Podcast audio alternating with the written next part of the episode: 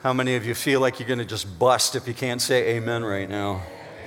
Yeah, it's uh, just astounding, astounding worship. You're going to see in Romans 11 today why Paul writes the way he does about the greatness of God. And I'm going to invite you to go there, Romans chapter 11, if you would, if you have a Bible with you, or you find them in, in the racks around you. Or if you don't own a Bible, we have free Bibles in the back, and they're on the table. Grab one when you leave this morning. They're on that brown table back there. Or you can follow along on the screen. Uh, maybe you have it on your phone, or maybe on an iPad. You can uh, follow along that way. Romans chapter 11. Before we dive into the text this morning, a couple details for you, especially this one related to you ladies. In your bulletin this morning, there's a, a little insert called Fall into Gratitude. And that's an event tomorrow night. Uh, it's for you to connect with other women in the church. Um, it's a dinner. And if you're interested and you're available and you have time for that, it's a great for, way for you to meet other women here at New Hope, especially if you're new and feel like you're not getting connected. So pay attention to that. And then coming up on Wednesday morning this week, um, there's a study called Altered, and that's for moms with kids who are still in school. My wife Lori will be leading that study, and then next week, Tuesday, is a, a regular um, study that starts for the semester, a women's study also. So note those details. And then here's uh, one last thing for you before we jump into the text. Um, this last week, Derek took his drone out to the build site to put it together with some images that we wanted you to see about the progress of the construction. So if you look up on the screen, you're going to see what the property looked like before the excavation work started, and now you see after the excavation work is underway, it's pretty flat surface there. But what you notice up in the top corner there is kind of a white outline, and you're seeing the foundation of the children's wing. And so, yeah, that's pretty cool, isn't it? So that's the first one. We didn't ask them to make that the first one to go in, they just did it. So the children's wing is the first thing, and you're seeing about two thirds of the children's wing. And once the concrete comes to an end, you'll see some forms that are in the trench. And those forms lead to the atrium area. You'll want to know that because that's where you're going to get your coffee eventually, okay? coffee, donuts, and cookies. And, uh, and then it points up to the office wing, it ends up there. And then far off to the side on the left is where the auditorium will be. And so you'll get to see more as it develops. We're going to try and every few weeks keep bringing videos back to you so you have an update of how things are progressing.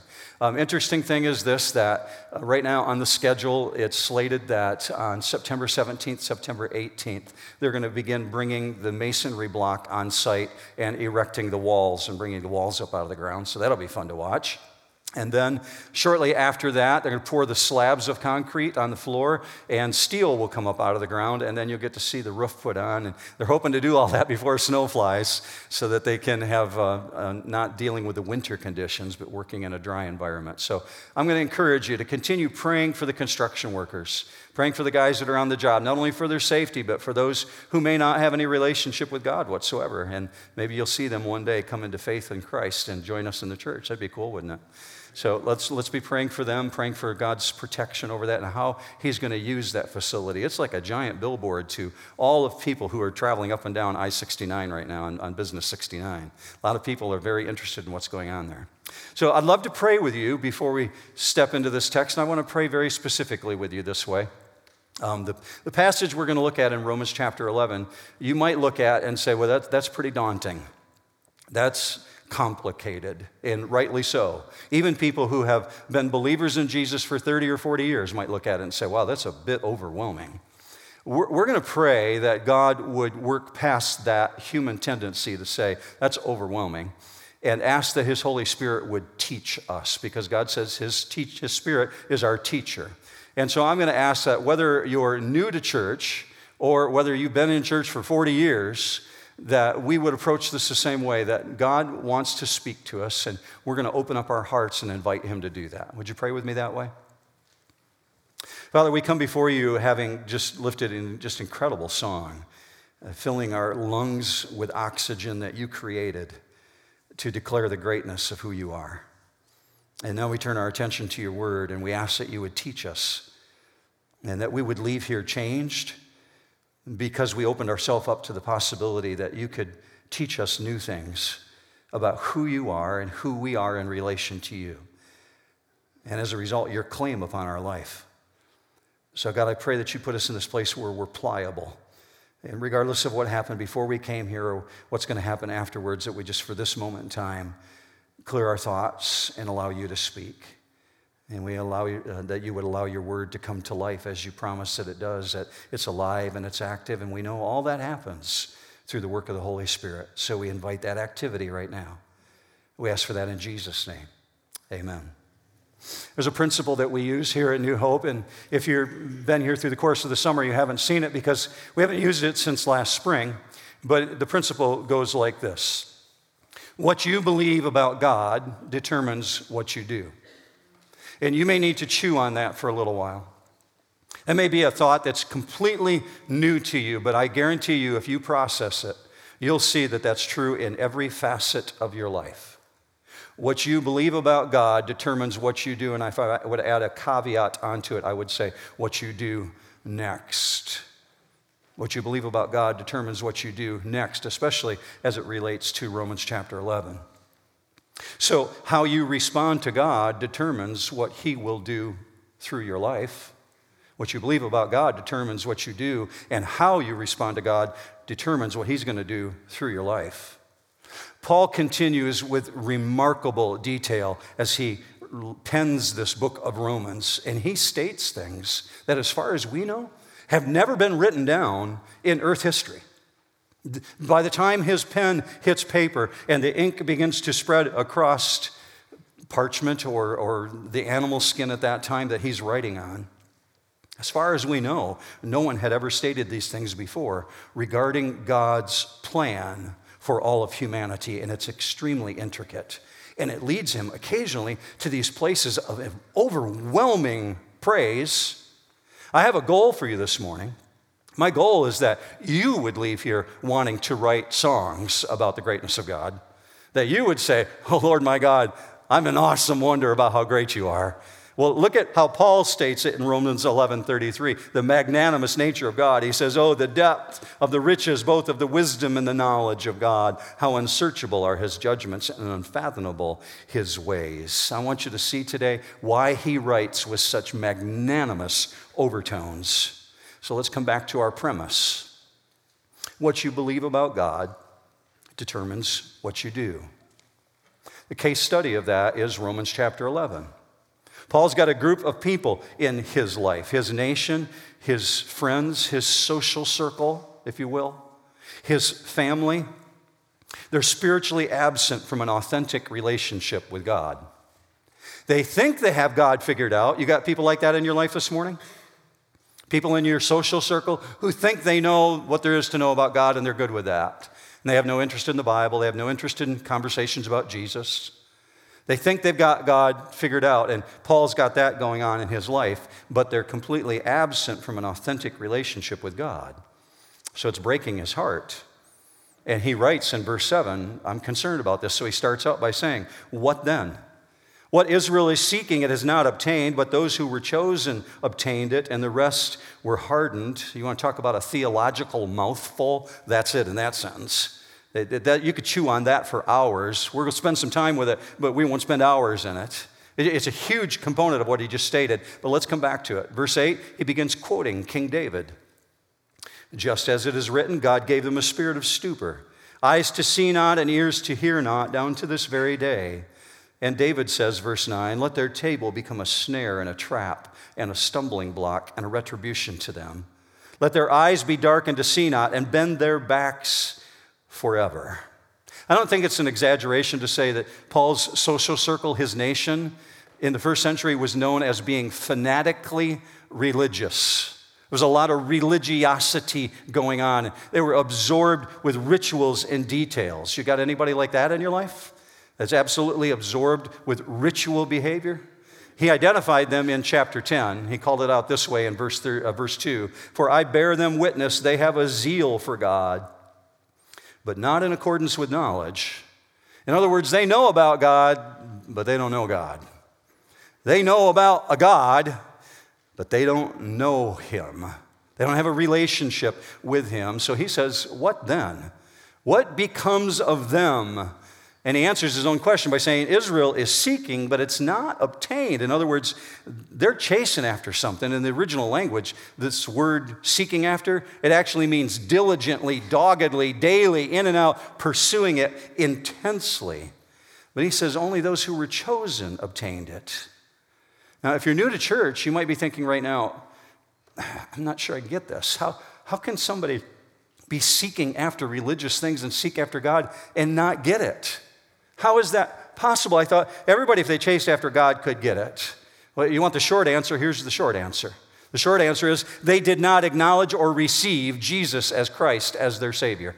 That's the short answer. They rejected Jesus. They're running in absolutely the wrong direction, putting all their energy into things I think you could identify with a system of works. Because we all thought at one stage in our life, at some point, where if I just crossed enough T's, if I just dotted enough I's, maybe then God would like me. And that's who he's writing about this group of people who thought if they just did enough religious things the right way, then maybe God would let them in and, and they could enjoy heaven one day. But for now, they're just going to work really, really hard at being good. So, how did they miss it? Well, they didn't acknowledge Jesus, they didn't acknowledge grace.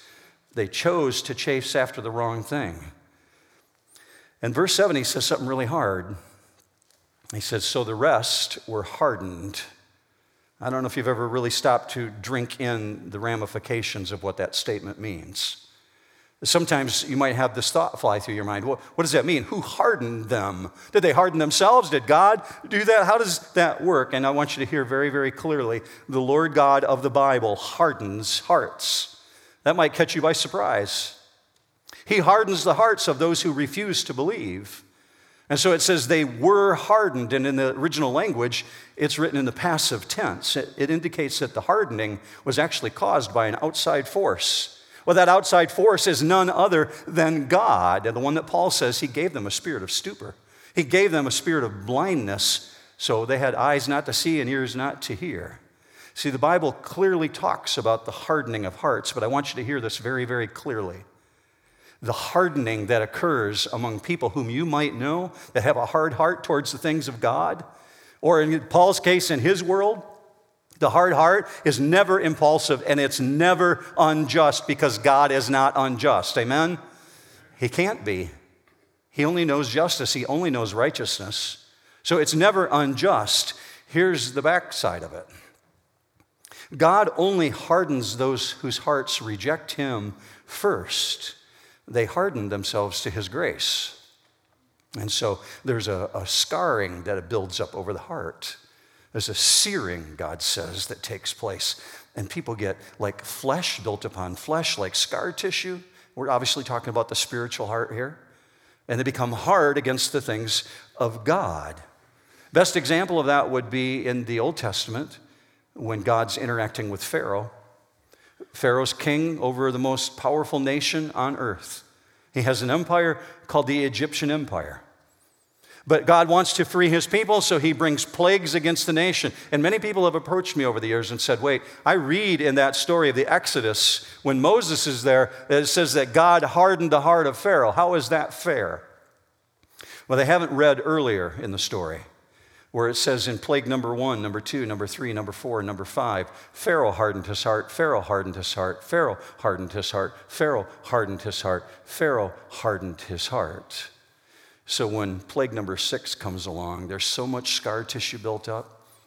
It says, God hardened his heart, God hardened his heart, God hardened his heart, God hardened his heart. A more familiar one's in the New Testament when Jesus is sitting at the Last Supper and he's got his disciples there with him, and Judas is in the room, and Jesus makes this statement at the Last Supper. Matthew or Luke 22, verse 21.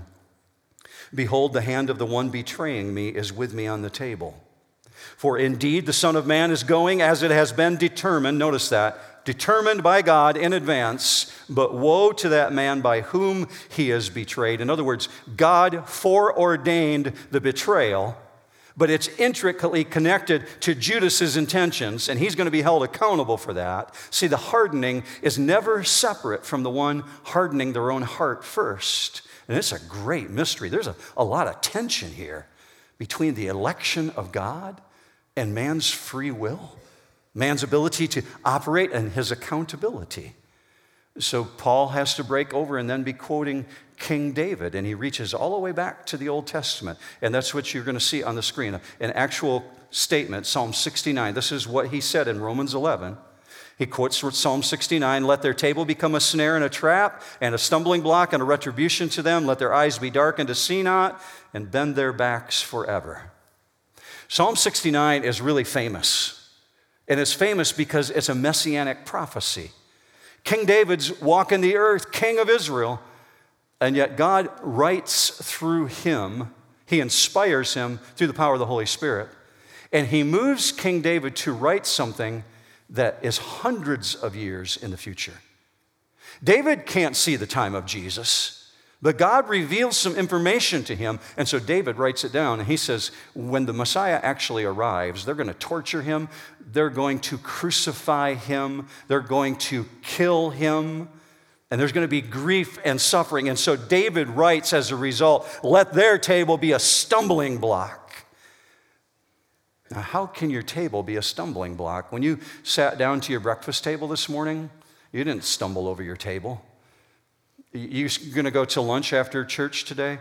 You're going to sit down to a table, whether it's at a restaurant or in your house, you're going to sit around a table. And that's the place where you get nourishment. That's the place where you get refreshment. Some of you are ready to go right now. I like I want to eat. Okay, that's the place where you have friends hang out with you, right? In the ancient Jewish world, they thought the same way, but they also thought that way about God's Word. And so the Word of God, the Bible, was actually their source of nourishment, and they actually called it their table, their bread. And David says, let the Word of God, let the table actually become a snare to them. See, the blessings of God's Word should have led them right to Jesus, but instead it became a snare. How in the world does that happen? When religiosity takes the place of a genuine relationship with God. So individuals will read the Bible and see it as a set of do's and don'ts. If I just cross the T's, if I just dot the I's, if I just do this, this, and this, then I'm good with God and He'll let me in one day. That, that's a snare to think that way. So David and Paul both write, say, you know, they, they missed it. The word should have led them to Jesus, but the religious habits they became a substitute for a genuine relationship. And I'm sorry to say, this exact same thing, this failure is repeated today. I know you know people in your world who are living that way. People who depend on ritual or religiosity, thinking, maybe if I just show up for church, maybe if I just show up for church on time, then God will smile at me. Maybe if I just read the Bible when Michael says pull the pew out, I'll, I'll pull the Bible out of the pew, I'll, I'll be good with God. There's individuals who think that way, that if I just do this, the great tragedy of human history is this. Many people place their eternal destiny in the very thing that condemns them. See, all false religion has a common theme to it. It presents a counterfeit form of salvation. And you check it. This is true in Hinduism, in Islam, in Buddhism, in Judaism, any of the isms, you check it and you're going to find this is a consistent thing. There's a system of if you just do this, this, this, and this, then you're good with God. And if you just behave the right way and totally ignoring the reality that what you need is grace, you need the grace of God. You need the relationship with Jesus because you can't make yourself good enough. You can't do enough good things. God already loves you. He sent a son to die for you. What you have to recognize is I'm a sinner in need of a Savior. I can't fix this. But the more they feed on that falsehood, the more immune they become to the truth, and the scar tissue builds up thicker and thicker and thicker. And so Israel continued with this really hard heart to reject Jesus and became spiritually blind in the process. And so, because they refused to see the very thing that's right in front of them, God confirmed, or if you would say, ratified, the willing blindness. Now, Paul, to bring this to a next step, he reaches deep into theology to help us understand, but there's purpose here. There's a reason for this. Go with me to verse 11. I say then, they did not stumble so as to fall, did they? May it never be, but by their transgression See the purpose here? By their transgression, salvation has come to the Gentiles to make them jealous. Jealous? Who? Who? To make Israel jealous. Hear this, especially if you're new to the Bible. God's actions here are not an afterthought. And it's not an outburst of anger. It's not like, well, that didn't work. I guess I'm going to try it with each people now. That's not an afterthought. This is all part of God's plan. And Paul says there's a definite purpose here. If anything, we discovered that God's astoundingly patient. Especially, we looked at the story of the prodigal two weeks ago. You remember that? The, the prodigal, and God's on the porch, and he's looking in the distance saying, I want them to come back. I hope he returns. God is anything but impatient. He's incredibly patient. So Paul writes, He's not allowed them to fall. Are they unsalvageable? No, not unsalvageable, but there truly is a spirit of stupor, he writes. How long, Paul? Well, until the appointed time, if you let your eyes drift down to verse 25, he says, There's a day coming when those who are blind in Israel, they're going to see, but for now they're wandering in spiritual darkness. So the stumbling that he writes of here is the rejection of Jesus. But hear this the rejection didn't impede God's plan. It didn't throw it off track. It was part of God's plan. On the contrary, he uses it to accomplish his objective. So in verse 11, he says, By their transgression, new hope came to the believers. They, they became believers in Jesus. See, Israel's loss temporarily is the gain of the Gentiles. Jesus spoke of this very thing in no uncertain terms. Look with me up on the screen at Matthew chapter 8, verse 11. I say to you that many, and here he's talking about the Gentiles, non Jewish people. Gentiles is not a derogatory term, by the way. It just means you weren't born Jewish. I say to you that the many shall come from east and west and recline at the table with Abraham and Isaac and Jacob in the kingdom of heaven. But this is really hard. Watch how this turns. But the sons of the kingdom, who is that? that that's the unbelieving Jews. The sons of the kingdom, those who were chosen, they shall be cast into outer darkness. In that place there shall be weeping and gnashing of teeth. This is remarkable.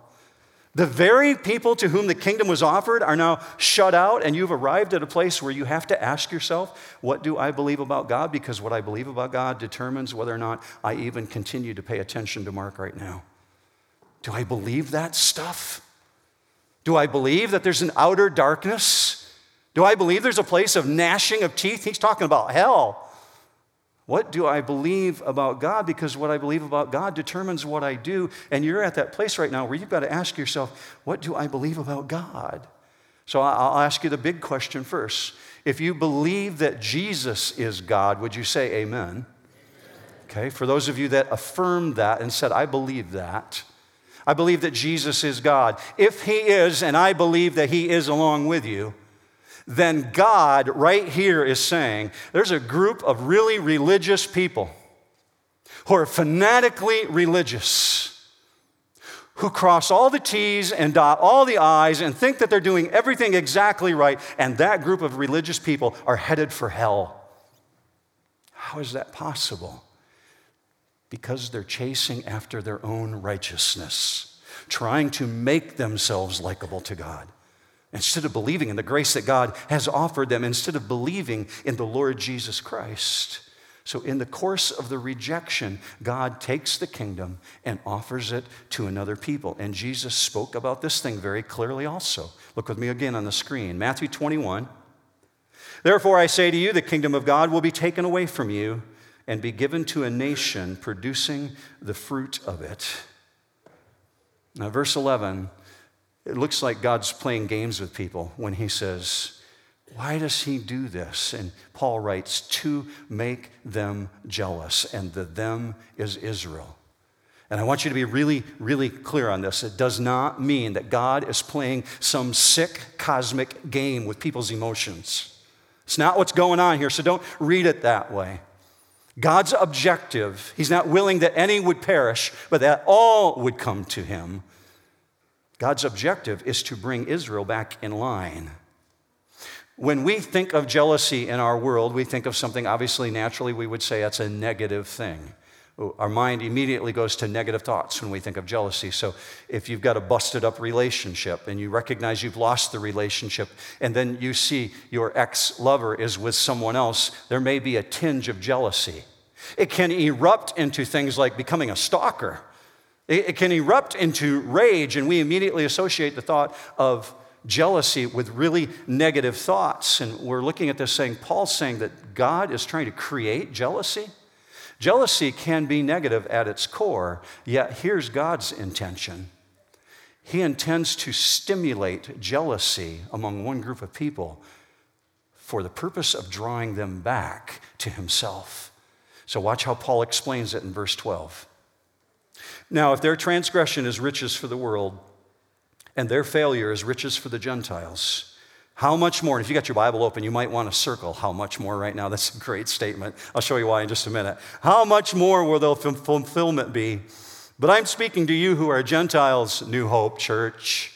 I'm speaking to you who are Gentiles, inasmuch then as I am an apostle of the Gentiles, I magnify my ministry if somehow I might move to jealousy my fellow countrymen and save some of them. For if their rejection is the reconciliation of the world, what will their acceptance be but life from dead? It wouldn't be much of an exaggeration to say that there was a disdain between people groups in the first century when Jesus walked the planet.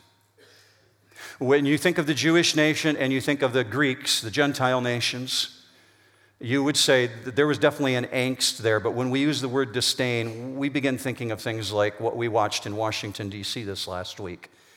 We think of the disdain that Democrats have towards Republicans and Republicans have towards Democrats, and they, they can't seem to play nice together in the room. And we think, well, there's really a disdain there. Or maybe our mind goes to football and we think of MSU versus U of M. We think there's a disdain there. Okay, our mind goes there, but we use that term inappropriately if we think that's the same way to apply it over to what he's talking about here. There was such disdain among this racial entity, there was racism to the degree that one people group would look at another people group and say, Those people, they're beyond the reach of God. God would have no mercy for them whatsoever. So, in the Jewish world, looking at the Gentile world, saying, They're beyond the reach of God's mercy.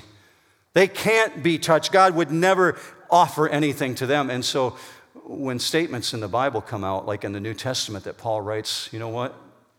You people who rejected Jesus, God's taking the kingdom from you, the relationship, and offering it to another people group. Can you imagine what a bitter pill that was to swallow? What? Those people that we hate, that we despise, you're telling us that's whom God's going after? That's too much. But this is consistent with the things that are written in the Bible. Let me take you back to Romans chapter 10. You might remember this if you were here in June. I will make you jealous by that which is not a nation. By a nation without understanding will I anger you. And through Isaiah I was found, and I through Isaiah said, I was found by those who sought me not. I became manifest to those who did not ask for me. He's writing about you if you're a believer in Jesus. God says, I chased after you. You didn't even ask for me, and I, I came after you. How does the jealousy factor happen then that he's talking about?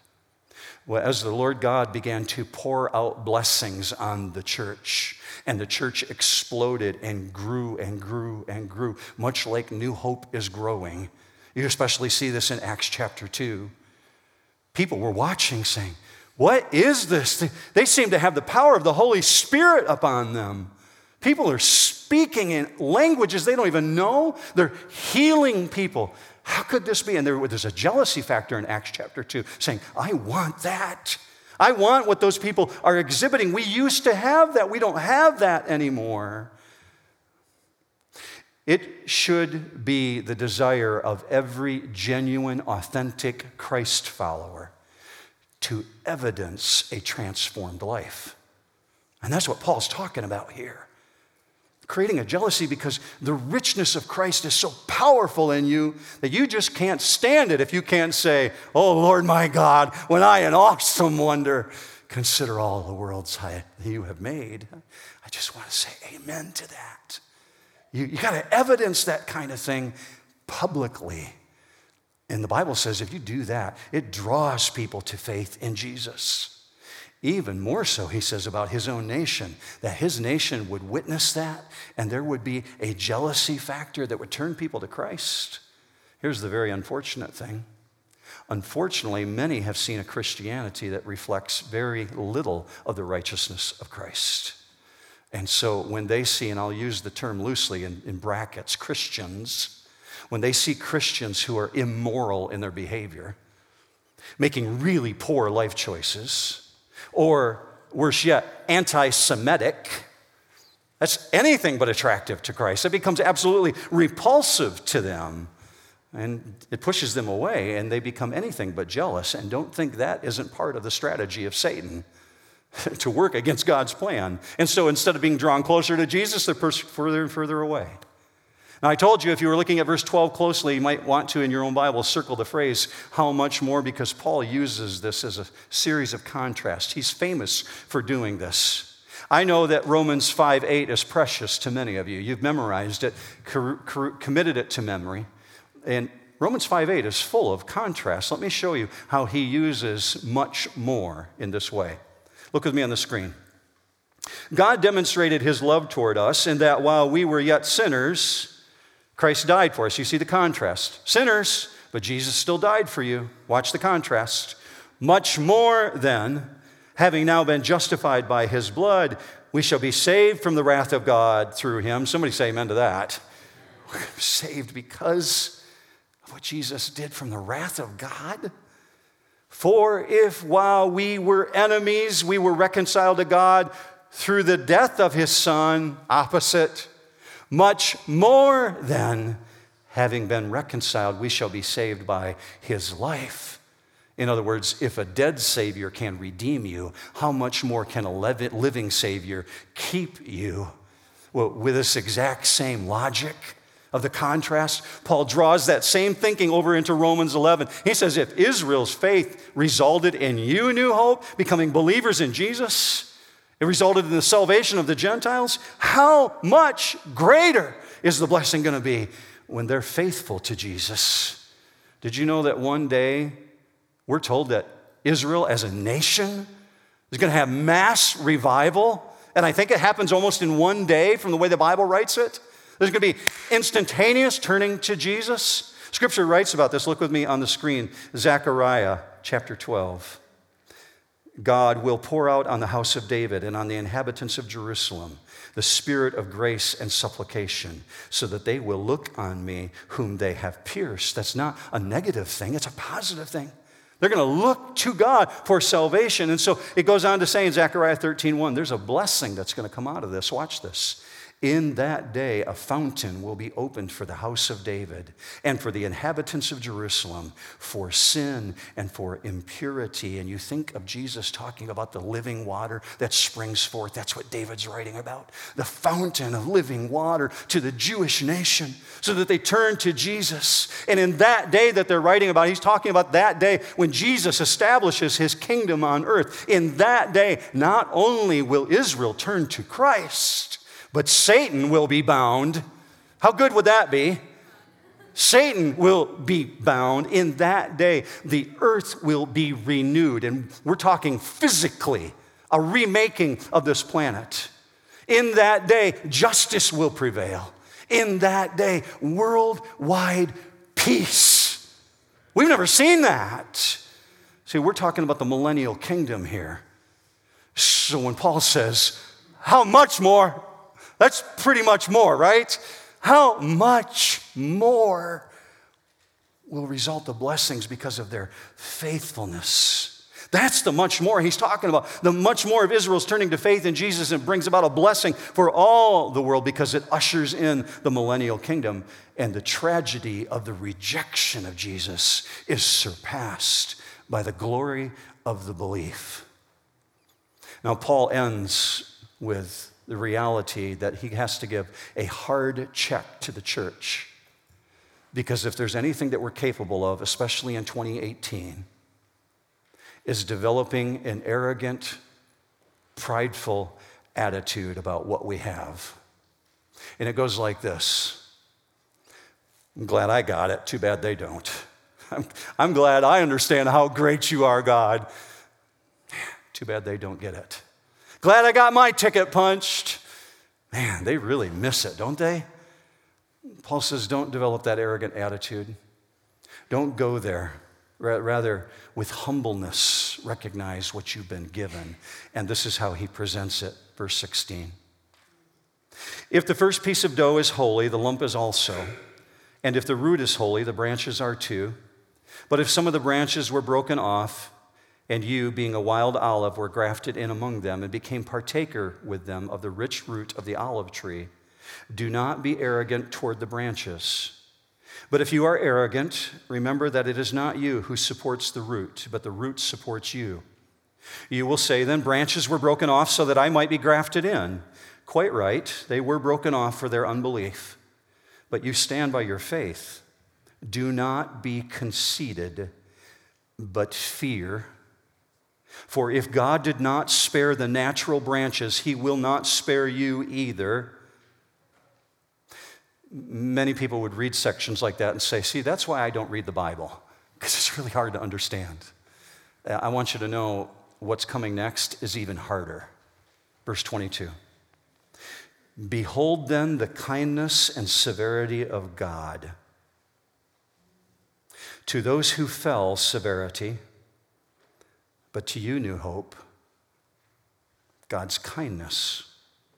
If you continue in his kindness, otherwise you also will be cut off, and they also, if they do not continue in their unbelief, will be grafted in. For God is able, this is such a great statement, God is able to graft them in again. So you right away recognize Paul is writing of an extremely serious condition as he ends this. There's people who fell from opportunity, he says. What they believed about God determined what they did next. And what they believed about God is that they could make God really happy if they dotted the I's and they crossed the T's and they showed up for church on time. And they fell. So they missed the opportunity. But God's goodness and kindness and graciousness to you so he bears down with this thought Behold then the kindness and the severity of God. And in context, the falling means to fall down completely, utterly ruined. In other words, Paul looks at the past and says, There was an eternal choice made and a scar tissue built up over the heart, and individuals refused the grace of Jesus. Now, Paul writes about us developing an arrogant attitude about that, like, I'm good, I got my ticket punched, I know who Jesus is. Too bad they don't. In truth, it did not take very long for the early church to turn with scorn and ridicule towards the Jews who were unbelieving. Even though the first church was made up primarily 90% of Jewish Christians. But as the church exploded across Europe, and many Gentiles came to faith in Christ. They began looking at the group of people who rejected Jesus, and scorn and ridicule erupted, and the very notion fueled the flames of anti Semitism. And Satan pounced on it, and he dumped gasoline on the fire with a prejudice that has carried over right into our generation. The world has turned on one nation no more than they've turned on Israel over the years. We see it still in our lifetime. I'm here to tell you God is anti racism. He created the races. He's anything but racist. Oh, I'm not willing that any would perish, but that all would come to repentance. So Satan just pounces on that because he knows it's human nature to be racist at our core. So John MacArthur writes about this. This is coming right to the ending here. And I want you to see how he addresses this issue. This, here's his quote The breaking off and the grafting in were based on belief, not on any inherent racial or national inferiority or superiority. The issue is not worthiness, and it is not racial, ethnic, social, intellectual, or even moral. The only issue is faith. They were broken off because of unbelief, and the Gentiles who believed were grafted in on the basis of their faith in the Lord Jesus Christ. So he uses this interesting analogy when he talks about the first piece of dough versus the lump. And just bear with me, don't reach for your car keys yet, I'm almost done. Here's the image he's using and the reason he's using it. In every household in the ancient world, to make a sacrifice to God was to break off the first piece and set it aside. So, in the Jewish world, they would take the first piece of, of a loaf of bread and set it aside for the priest who worked in the temple. You do this today when you bring an offering to the church financially to help the work of God. You bring a portion of your paycheck and put it in the offering box. And it's like saying, God, I'm giving back to you a portion of what you've blessed me with. It's not the whole, but it's a portion that represents the whole. It's just a piece. Thank you, God, for what you've done. Well, that's exactly what they've done here. That portion that's set aside is holy to God. And though it's only a small piece, that portion represents the entire piece. Paul's looking back to the imagery of Abraham, Isaac, Jacob, Joseph, the 12 tribes of Israel, who were the first piece of their nation. And he says, if that first piece was holy, well, the rest is also, if the first piece of bread is holy, then the lump also. Now, apply this to history. God accepted the patriarch Abraham, and in so doing, he set apart all of his descendants. For God to forsake them would be to renege on his promises, and that is something his character will not allow. But here's the trouble you and I have when we come to stories like this. We'd say, but they rejected Jesus. The ultimate rejection, they threw him away and put him on the cross. And when they put him on the cross, they killed him. Well, as a result, God sent the gospel out to you. God sent it out to you. How fortunate are we? As a result, Gentile believers all over the world, New Hope, are saved. So Paul argues you know what? You have no reason to be conceited. There's no reason to be arrogant. You didn't do anything to earn this. It's by grace you are saved, right, church? Through faith. And then he argues, but to those who do not believe, you better have a holy reason to fear. You better develop a willingness to fear the God who, if he didn't spare the natural branches, don't think he's going to spare you. Don't think he's going to spare the others. So, Paul advises you'd be really wise to develop a righteous fear, strongly resist arrogance and pride. Because what you believe about God determines what you do next. So, I would hope that you leave here today and become songwriters like Paul. I, I don't know that he was actually even gifted musically, but I want you to see, we're going to end right here with this beautiful chorus that Paul looks over all this that we just talked about. And he says, How great are you, God? Look at this statement here in Romans chapter 11, verse 33. Oh, the depth of the riches, both of the wisdom and the knowledge of God. How unsearchable are his judgments and unfathomable his ways. For who has known the mind of the Lord, or who has become his counselor? who has first given to him that it might be paid back to him again. For from him and through him and to him are all things. To him be the glory forever and ever and ever and ever and ever and ever. Amen. So you can see why he writes the way he does. It's like, God, you are awesome. Look at your plans. Now, you might be leaving here this morning thinking, eh, these are things I never knew before. Or, or you might be thinking, I got it, Mark. I, I know it. That's the basics. I got this down. I understand this. Either position, it's all good. It's all good. Here, here's more importantly, though what are you going to do with it? How's it going to impact your life? It may be that you have the basics down. Here's how I would ask you to pray as you go out the door, and I'm going to pray for you. That God will simply translate what you know into the lives of the people that you interact with every week. I guarantee you, you know somebody that needs to know this. Let's pray.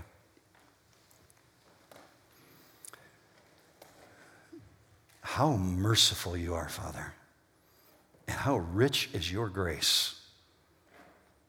Thank you that we do understand that we've been saved by grace. But don't let us build up a calloused, arrogant attitude, Father, towards others who haven't seen it yet. Rather, Father, I pray that you would make us compassionate and that you would increase that in us. So, purposefully, when we go to restaurants, when we go to the bank, when we go to work, when we go to school, God, that you would make us that much more conscious of the people around us who desperately need to know the truth of who Jesus Christ is. And we pray for that. We simply ask for that, God. Make us better at talking about this stuff. And we ask for it in the name of the one who's worthy of all of our conversation, the Lord Jesus Christ. And all God's people said, Amen. Have a great week, New Hope.